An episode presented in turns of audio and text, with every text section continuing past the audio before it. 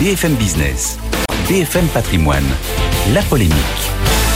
Et pour la polémique, Nicolas Dose nous rejoint en plateau. Bonjour Nicolas. Bonjour. La bonne fortune de l'assurance chômage. Le régime UNEDIC a dévoilé ses prévisions financières d'ici à 2025 et les comptes s'annoncent solidement dans le vert. À quoi c'est dû? Principalement à la dynamique du marché de l'emploi. Il y a moins de chômeurs, plus de gens qui travaillent, plus de cotisations, moins de gens à indemniser. Je crois que là, c'est quand même totalement implacable. Deux autres explications. L'inflation et puis les deux réformes de l'assurance chômage, car on a eu deux quand même, euh, coup sur coup.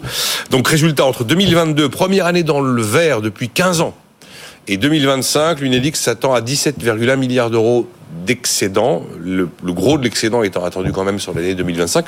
17 milliards, euh, c'est à peu près exactement ce qu'on attend comme économie euh, brute pour la réforme des retraites à titre euh, à titre d'info. Alors je précise que l'UNEDIC évidemment dit c'est une prévision. Si c'est Armageddon sur la sur les marchés, hmm. Armageddon sur l'économie, Armageddon sur le géopolitique, ce sera plus le cas. Voilà, tout ce qui peut se produire d'ici à 2025 évidemment peut euh, anéantir une prévision. Ça aussi c'est presque une lapalissade. On comprend euh, facilement que le recul du chômage entraîne moins d'indemnités, donc moins de défense, de dépenses, pardon. Mais en quoi l'inflation améliore aussi la, la situation? L'inflation entraîne des hausses de salaire, les hausses de salaire gonflent la masse salariale, et à ce moment-là, ben, les cotisations chômage prélevées sur des salaires plus élevés, ce sont plus de recettes pour l'UNEDIC, donc c'est les aspects positifs de l'inflation, notamment pour le financement de la protection sociale, et puis les réformes. Les réformes, on entend, enfin on parle beaucoup de la dernière, qui a réduit la durée d'indemnisation quand les périodes sont fastes, quand les périodes sont des périodes de création d'emplois comme en ce moment. Donc, en dessous de 53 ans, on est passé de 24 mois à 18 mois. C'était le 1er février dernier. Mais il y a quand même eu les précédentes qui ont euh, modifié le calcul du salaire journalier de référence.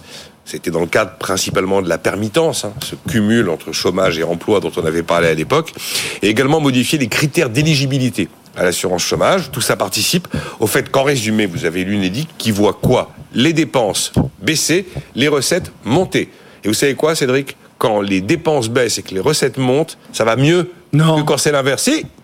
C'est comme quand on achète au plus bas pour revendre au plus haut. C'est ça. Alors, eh ben, c'est exactement. Vous, vous prenez la, la photo UNEDIC, vous la retournez, vous avez les retraites. C'est l'inverse. Les retraites, vous avez des dépenses qui montent, de plus en plus de retraités, des recettes qui baissent, de moins en moins d'actifs. Espèce d'équation un peu implacable, mais qui continue à, malgré tout ne pas infuser dans la tête de ceux qui considèrent que la réforme et... est, je parle pas de justice, inutile et inefficace. Et, justement, ces excédents, est-ce qu'ils vont pas donner des idées à, ceux qui voudraient euh, couper court euh, à la question des retraites En plus, vous imaginez en termes de com politique, 17-17, génial. Attention au mythe de la cagnotte, pitié, pitié. Pas de mythe de la cagnotte. Je rappelle qu'on est devant un système d'assurance payé par des cotisations. Et donc, un système d'assurance payé par des cotisations doit structurellement être à l'équilibre. Sinon, il est voué à la banqueroute.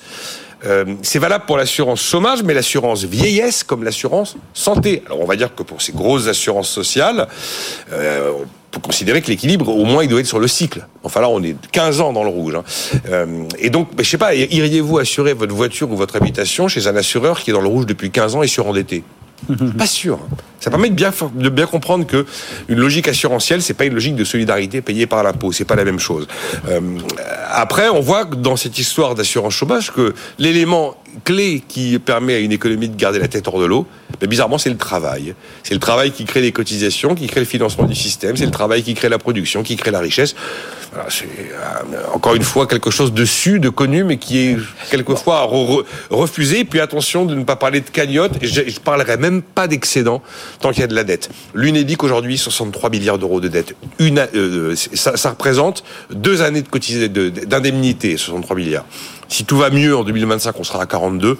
Attendons d'avoir apuré la dette pour pouvoir se permettre de parler d'excédent et éventuellement de de cagnotte, oui. Bon, mais si tout marche, si tout va bien, oui. Euh, s'il y a finalement des vrais excédents, hum. euh, se posera la question de savoir ce qu'on en fait, non Si on va au plein emploi avec l'assurance chômage, j'ai envie de dire presque ne sert plus ou peu ou pas parce que parce que tout va beaucoup mieux. Ben, comme dans un bon système d'assurance, quand la quand la sinistralité recule, on baisse les primes. Hein. Donc ça veut dire que si ça si tout va beaucoup mieux, eh bien on baisse les cotisations payées par les salariés pour s'assurer contre le chômage. Et à ce moment-là, le salaire net augmente plutôt que de s'imaginer qu'on aura une cagnotte à recycler en dépenses publiques.